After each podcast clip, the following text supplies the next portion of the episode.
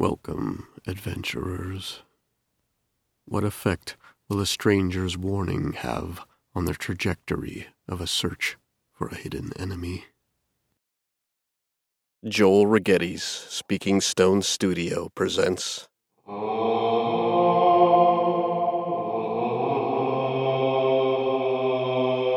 Tales from the Dungeon.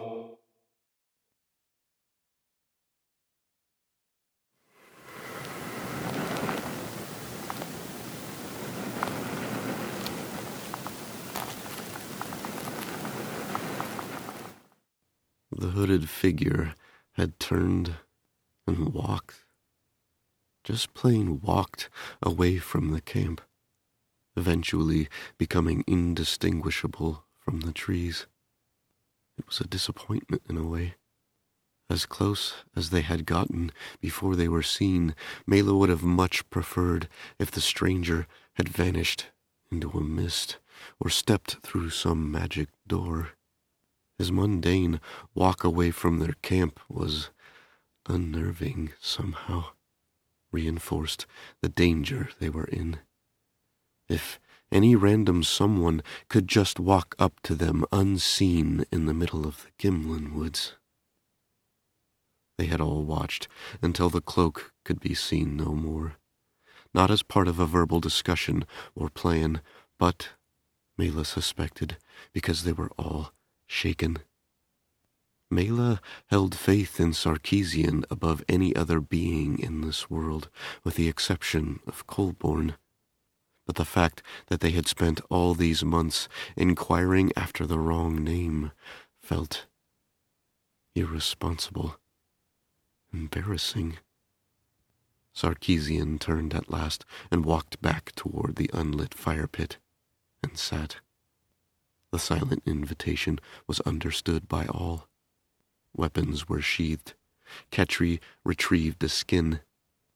Given the time of day, it should have been water, but after the enthusiastic swig she took, and the fact that it was offered to Colfin after she sat, Mela knew it more than likely contained cheap wine or ale, if not something stronger. Mela settled on a flat rock, and Rhiannoch tucked in next to her. She looked across to Colborne, thinking she might catch his eye. But his thick black brow was furrowed, and he stared at his feet, lips moving occasionally. The dwarf squinted now and again, eyes going from left to right, as if he was reading an invisible book. Mela had seen him do this a few times on their journey. He was exploring the depths of his mind, trying to draw connections between the last few days and anything he had ever read. It was customary for Sarkeesian to be the first to speak in these situations, not because she was smarter or there had ever been a vote, but instead because she had been accepted by one and all as their leader, their guide on this whatever this was. But today, she seemed reluctant, and to Mela's surprise, the usually confident woman took Ketri's skin from Colfin and took a large swig before she began. Well, her mouth worked for a moment, as if there would be more, but then it shut. Colfin, you'll take care of the same.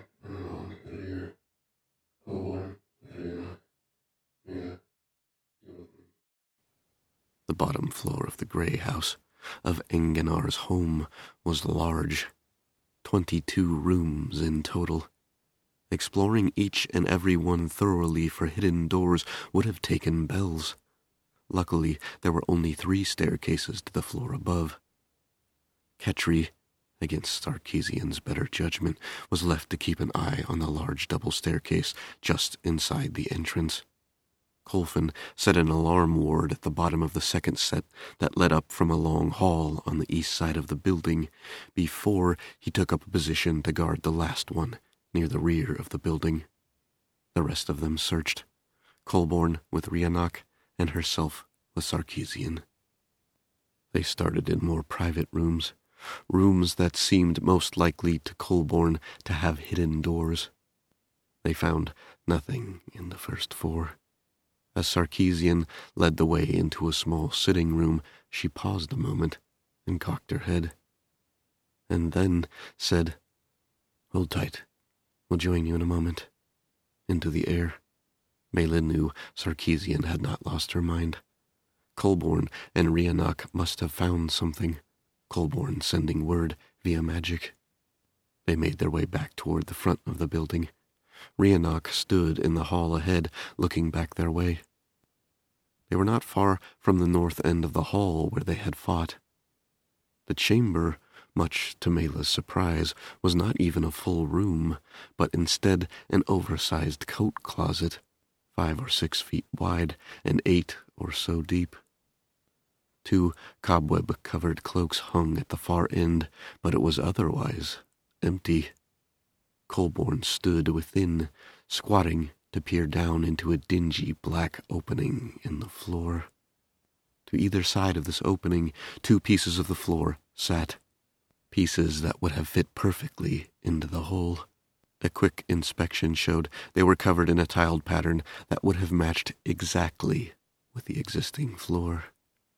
Hearing their approaching footsteps, Colborne looked back over his shoulder to Sarkeesian and said, I found you some more steps.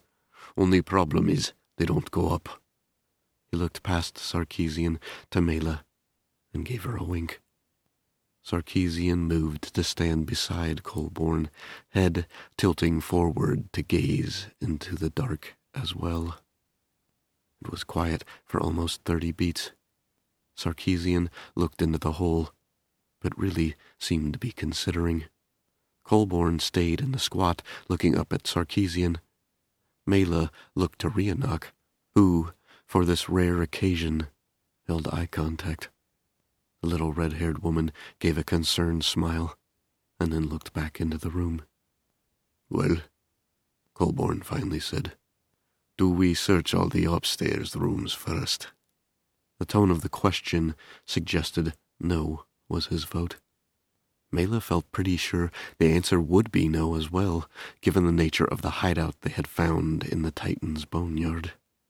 Sarkeesian's answer was to draw her sword and turn toward her. Mela, get the others. Let's see if a rat named Engenar lurks in the shadows below.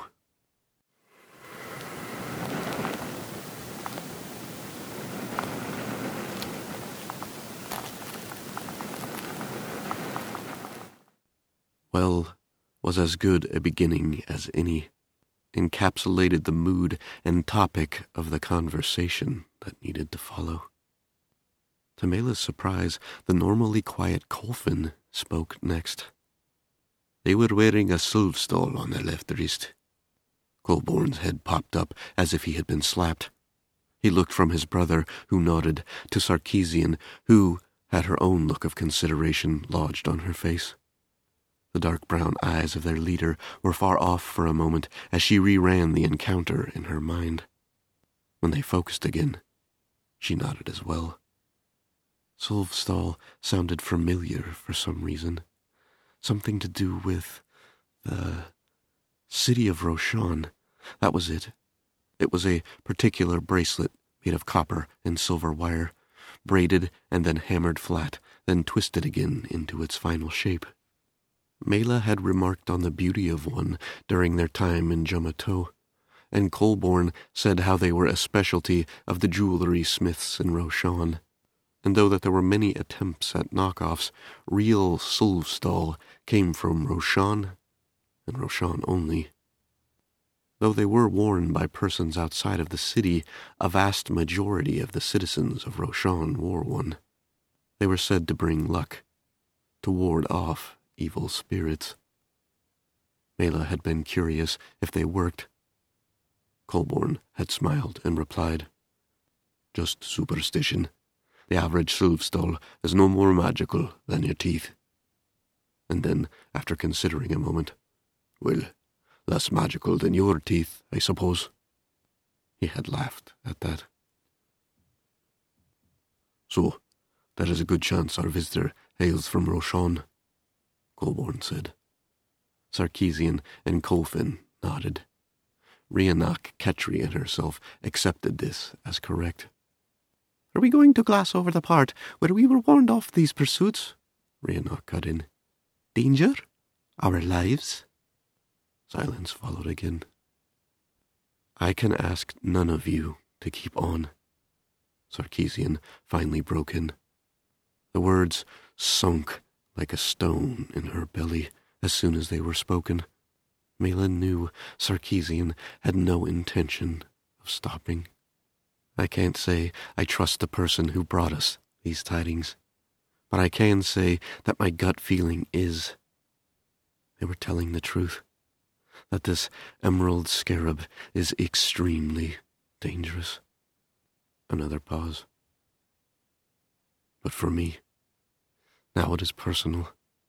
This emerald scarab has, with little consideration, called for the lives of my friends and myself to be ended, not once, but twice, in reaction to the most mild of inquiries. If they have done that for us, how many countless others must they have killed? I ask none of you to follow me, but for myself, I will continue, with much greater caution than before. But I will continue. Mela swallowed. She had just found family, and now was this going to be the end? They were going to split up. If Colborne left, Rhiannoch? Colborne sat, running his hand over the three braids of his beard. Ketri poked at the remaining ashes in the fire pit with a stick. Colfin stared straight ahead, but was clearly looking at nothing. At her side, Mela heard Rhiannoch mumble, Well, if you got any smart words, now would be the time. She knew the halfling was not talking to her, but to the voice in her head the one she implied was Cinder on occasion. Finally, Colborne said something. It started quiet, but finished loud enough for all to hear. Not that he was speaking to anyone in particular. It seemed more like he was talking to himself. Lantern. A lantern. To cast light in the dark places. To help where it is needed. Colfin's eyes came back into focus, and he looked to his brother, placing a hand on his shoulder, and then nodded. But what stunned Mela were the tears that had formed in Sarkeesian's eyes. One escaped and rolled down her round cheek. The tall woman gave a smile, and then said, To cast light in the dark places. Colborne responded, To help where needed. The Flint Fist brothers will follow you. Ketri looked to Colfin, and then to Colborne. He said the scarab was a bug of some sort. Colborne smiled and nodded. Ketri lifted her big boot and said, I've got the right foot to crush a vile bug. Colborne's smile widened to show teeth. Sarkeesian laughed out loud. Rhiannoch's voice sounded beside her. You're all mad. Makes me feel like I belong. I'll go along in this berserker's folly as long as someone promises me we are going to come up with some sort of plan. Sarkeesian looked at the halfling. A plan. I promise. As the looks fell on her, one by one, she felt many things. But most of all, she felt a fierce swelling of love realized she would go anywhere, do anything to help them, to defend them and protect them. A frown came onto her face. If you all think you are going somewhere and leaving me behind, you are sorely mistaken. But then, where was somewhere? Jumatow had been a bust. Mummer's Fair, well, even if there was more information to be had there, who knew how long it would be before it was safe to show their faces in that hovel again? Sarkeesian made it clear that wherever came next, their names and true identities had to be left aside for a while. They turned their thoughts on the visitor. Was there anything more to be learned from the stranger? Thoughts and speculations had been bandied about before they settled on what they agreed were the two most likely scenarios. The stranger spoke true in warning them, or he was actually in the employ of this emerald scarab, and it was a clever attempt to discourage further inquiries. Either way, it was the origin of the stranger that was more interesting to them. Wherever this mysterious figure hailed from, they had gained knowledge of, or were in proximity to, the emerald scarab, and that is where they wanted to be. So it was that their next decision, their next course of travel, all came down to a piece of jewelry. Sarkeesian looked around the circle, hands on her knees. Roshan, then. Nods grunts, and Mela's own repetition of the word Roshan made up unanimous consent. The plan was to avoid roads and any major populated areas, to travel slow and unseen instead of making good time. It was best if none could place them or their direction of travel if killers and assassins still sought them out when they eventually arrived in the city of Roshan, they would not be a band of adventurers, but something else entirely.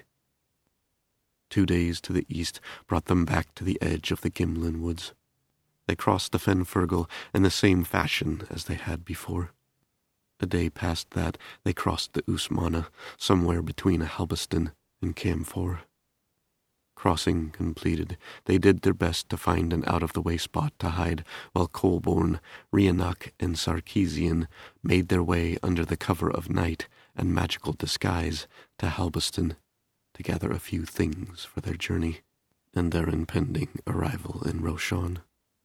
Mela didn't like being left behind, but it was important not to be seen as a group of six. Their companions returned late in the night. From that point on, they mostly traveled in the bills of the day when Sol's light was fading, and in the dark that followed.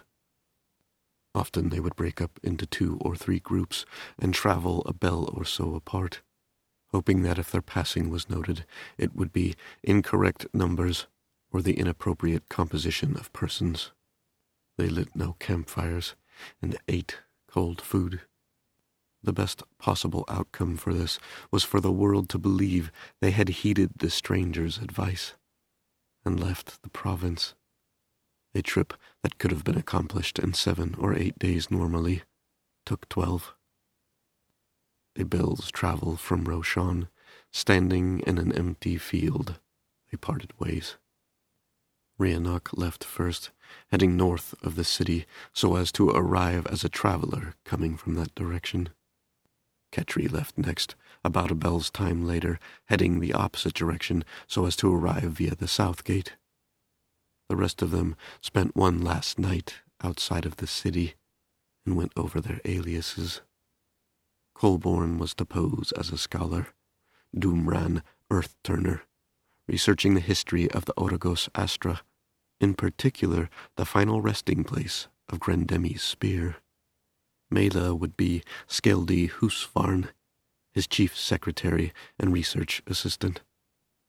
Colborne would be passing as tracker and guide Bim Mat that would lead explorations into the Shalshalis to search the many ruins there for clues.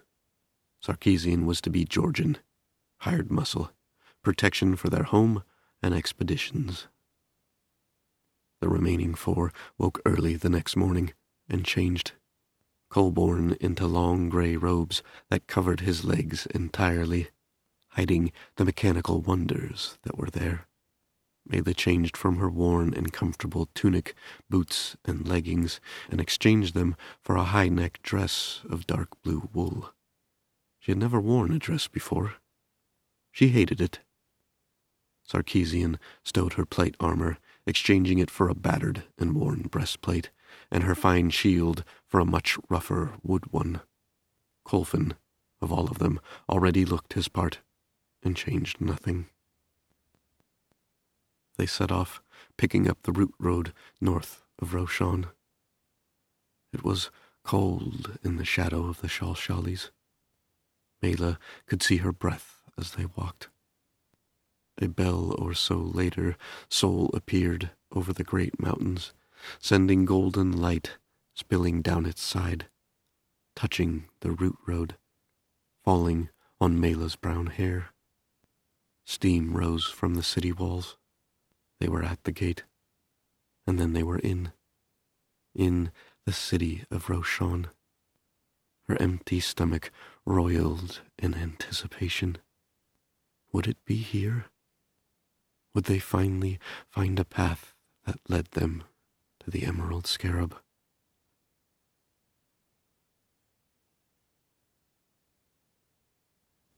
What lies at the bottom of a dark, hidden stairwell? What will Mela and her friends find in the city of Roshan? Stay tuned next week for part five of The Undying Emerald.